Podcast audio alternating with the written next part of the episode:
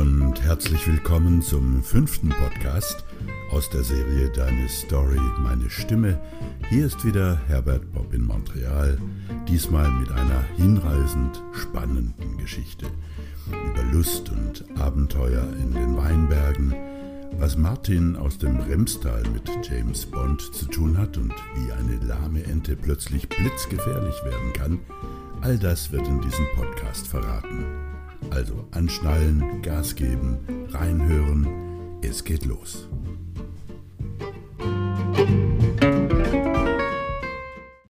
Es gibt da diese Verfolgungsjagd in einem James Bond-Film, die selbst sonst nicht so hartgesottenen Bond-Fans ein Leben lang in Erinnerung geblieben ist.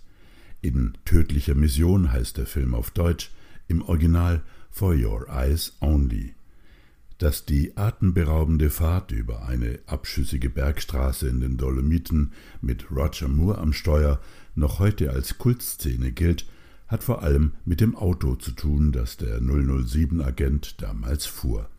Ein Citroën 2CV, dazu hin noch in Gelb, passte so gar nicht in die Parade der Aston Martins, Bentleys, Rovers und Alfa Romeos, die Mr. Bond, James Bond, bis dahin als fahrbaren Untersatz dienten. Den Bogen von James Bond zu einem Mann namens Martin aus dem Remstal zu schlagen, ist nicht ganz einfach. Ich will es aber trotzdem mal versuchen.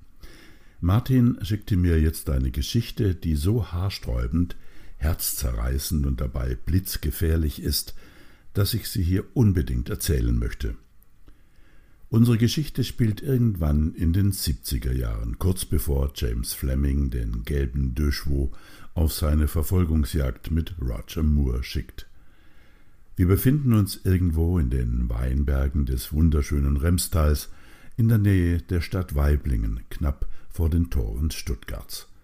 Trollinger, Riesling, Lemberger oder Silvaner gehörten zu jener Zeit und eigentlich noch immer in den Weinkeller eines jeden Kenners, der etwas auf sich hielt. Weinzahn nennt man diesen Typus Mensch, und Martin war einer von ihnen, auch wenn unsere Geschichte wenig mit seiner Freude am Wein zu tun hat, dafür umso mehr mit einem Mädchen namens Anneliese, einer wahrhaften Weinkönigin, wie sie in Gegenden wie dem Remstal jedes Jahr gekürt werden. Martin war damals knapp 21 Jahre alt und gehörte zu denen, für die ein 2CV weit mehr war als ein fahrbarer Untersatz. Es war ein Symbol für das Understatement einer Generation, die zwar nach außen hin auf Luxus verzichtete, sich aber gleichzeitig mit der Anschaffung eines Duchevaux den Luxus leistete, aus der Menge hervorzustechen. Martins Duchevaux war lindgrün und verbrauchte mit seinen 24 PS gerade mal vier Liter Sprit auf 100 Kilometer. Wie alle Enten hatte auch sein Gefährt hochklappbare Seitenfenster und ein Dach, das per Hand vor und zurückgerollt werden musste, je nach Lust und Wetterlage. Und natürlich hatte Martins Ente jene typische Döschwo-Handschaltung, die in dieser Geschichte so etwas wie die Hauptrolle spielt. Aber warten wir mal ab. Unser Döchow-Fahrer war damals, wie er schreibt, ein Student, der alles im Kopf hatte, nur nicht sein Studium. Umso mehr habe er die Weine mit den dazugehörigen Prinzessinnen des Remstals studiert. Eine von ihnen hieß, wie gesagt, Anneliese und hatte sich in den Martin verguckt, wie man im Schwäbischen sagt. Und weil weder Martin noch Anneliese über sturmfreie Buden verfügten, traf man sich eben zum Spazierengehen an der Rems oder auch in einer der sogenannten Besenwirtschaften, die neben dem berühmten Remstäler Wein auch Zwiebelkuchen servierten. Nicht gerade die beste Voraussetzung für ein anschließendes Tête-à-Tête, aber wer liebt, der muss auch ein bisschen leiden, ob Wind im Haar oder sonst wo. Wen juckte das schon, schreibt Martin. Wählerisch durfte man zu jener Zeit nicht sein, wenn es um die Lokalitäten für irgendwelche romantischen Eskapaden ging. So passierte es schon mal, dass sich Pärchen wie Anneliese und Martin zum Schmusen in den Weinbergen trafen. Und weil nicht jede Art von Schmusen in der Öffentlichkeit gestattet ist, zog man sich hin und wieder auch ins Auto zurück, wobei wir wieder beim lindgrünen Döschwo wären. Der verfügte zwar im Prinzip auch über eine Handbremse, doch die hatte damals den Geist aufgegeben, erzählt Martin. Als junger Kerl habe man schließlich Wichtigeres im Kopf, als das Auto wegen einer defekten Feststellbremse tagelang in der Werkstatt zu lassen und hinterher die Wocheneinnahmen vom Studentenjob in der Kneipe dafür auszugeben. Der legendäre Geiz der Schwaben war es, der Martin in eine Situation brachte, von der er bis heute nicht weiß, ob er bei dem Gedanken daran lachen, weinen oder einfach nur froh sein soll, dass er ein Abenteuer überlebt hat, das keiner freiwillig sucht. Martin und Anneliese waren also an einem milden Spätsommerabend mit der Ente das kurvige Sträßle bis zum Gipfel des Weinbergs hochgetuckert. Dort machten sie es sich gemütlich. Wen juckt's, dass die Handbremse nicht funktionierte, sagt Martin. Schließlich gab es noch das Getriebe, mit dem man den Wagen zum Stehen bringen konnte. Mit der Knüppelhandschaltung war das kein Problem. Eigentlich. An diesem Abend wurde es aber doch ein Problem, ein heftiges sogar, denn als Martin und Anneliese miteinander zugange waren, wussten zwar die Hände zielsicher, wo sie hin wollten, nur verlor man ganz schnell die Kontrolle über die Beine, erinnert sich Martin noch an das, was dann passierte. Die Pointe liegt in der Luft. Martin, vielleicht war es auch Anneliese, so genau weiß er es heute nicht mehr, kam während der akrobatischen Körperübungen im kleinen Döschwo mit dem Knie versehentlich an die Handschaltung, die ja, wie gesagt, bei dem sparsamen Schwaben gleichzeitig als Bremse diente, und es kam, wie es kommen musste. Jetzt ging alles blitzschnell.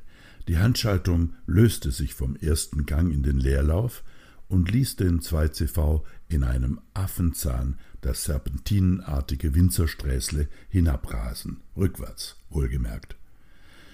Am Steuer saß ein gewisser Martin mit hochgezogener Stirn und heruntergelassenen Hosen. Neben ihm eine gar nicht entzückte Anneliese, von der Martin heute nur noch weiß, dass auch sie nicht mehr alle Kleider am Leib hatte. Schlimmer noch, sagt er heute, sie schrie während der ganzen Höllenfahrt wie am Spieß. Navigationsuntüchtig wie sie war, rollte die Ente jetzt im Leerlauf in Richtung Tal. Eine Kurve hätten sie noch ungebremst geschafft, erinnert sich Martin, dann aber pflügte sich das Auto regelrecht durch den Weinberg mit all seinen Ruten und Reben, immer noch rückwärts, wohlgemerkt.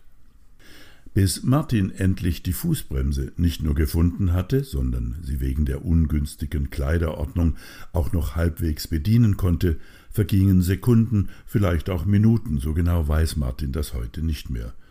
Wie sagt man so schön, fragt er sich in seinem Schreiben, ich habe die Engelein singen hören, und das ist keine Übertreibung. Irgendwann kam der Döschwo zum Halten. Eine Reihe von Reben und Wurzeln hatte die Irrfahrt der beiden Verliebten endlich gestoppt. Wir sahen uns an, schreibt Martin, als hätten wir nicht mehr alle Tassen im Schrank. Sie zitterten, umarmten sich in der einen Sekunde und waren wütend aufeinander in der nächsten, Sie schoben sich gegenseitig die Schuld zu, schrien und taten all das, was man in Momenten wie diesen eigentlich nicht tun sollte. Man könnte ja auch sagen, Martin und Anneliese waren unter Schock. Als sie sich endlich unter großem Gekeuche und Schweiß gebadet aus der Ente im Weinberg befreit hatten, begann das Drama zweiter Teil. Es hatte in der Zwischenzeit nämlich angefangen, in Strömen zu regnen. Jetzt saßen die beiden nicht nur in der Tinte, sondern auch knöcheltief im Matsch. Und kein Handy weit und breit, das kam schließlich erst gute 15 Jahre später. Was also tun? Im Remstal hilft man sich, wenn Not am Mann ist, oder auch Not an der Frau, oder auch Not an Mann und Frau. Also machten sich die beiden zu Fuß auf den Weg zum nächsten Winzer. Der hatte ein Erbarmen mit den Lovebirds im Weinberg, schmiss seinen Trecker an, befreite die Ente aus dem Schlamm und schleppte den kleinen Döschwo bis zur Hauptstraße runter.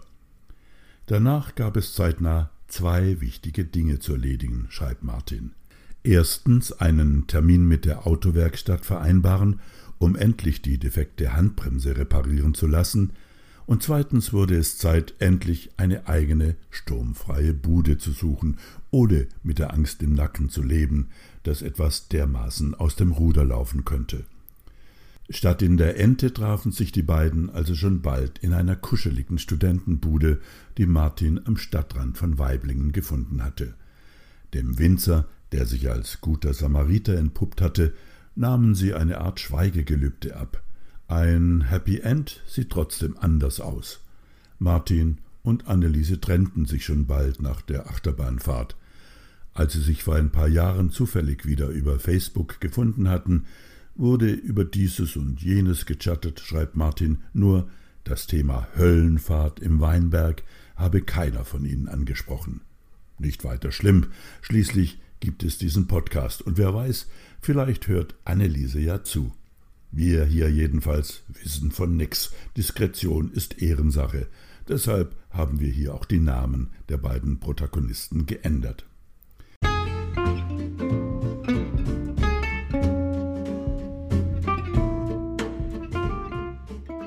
Wenn auch du eine Geschichte hast, die du gerne erzählt haben möchtest, schick sie mir doch bitte. Sie kann lustig sein oder traurig, skurril oder exotisch Natürlich gerne auch atemberaubend wie Martins Story. Das wär's mal wieder. Wo ihr diesen Podcast abonnieren könnt, wisst ihr ja inzwischen bei Apple, Spotify, Google oder wo immer es im Netz halt Podcasts gibt. Bleibt mir gewogen und lasst uns auch das nächste Mal wieder zusammen Geschichte machen.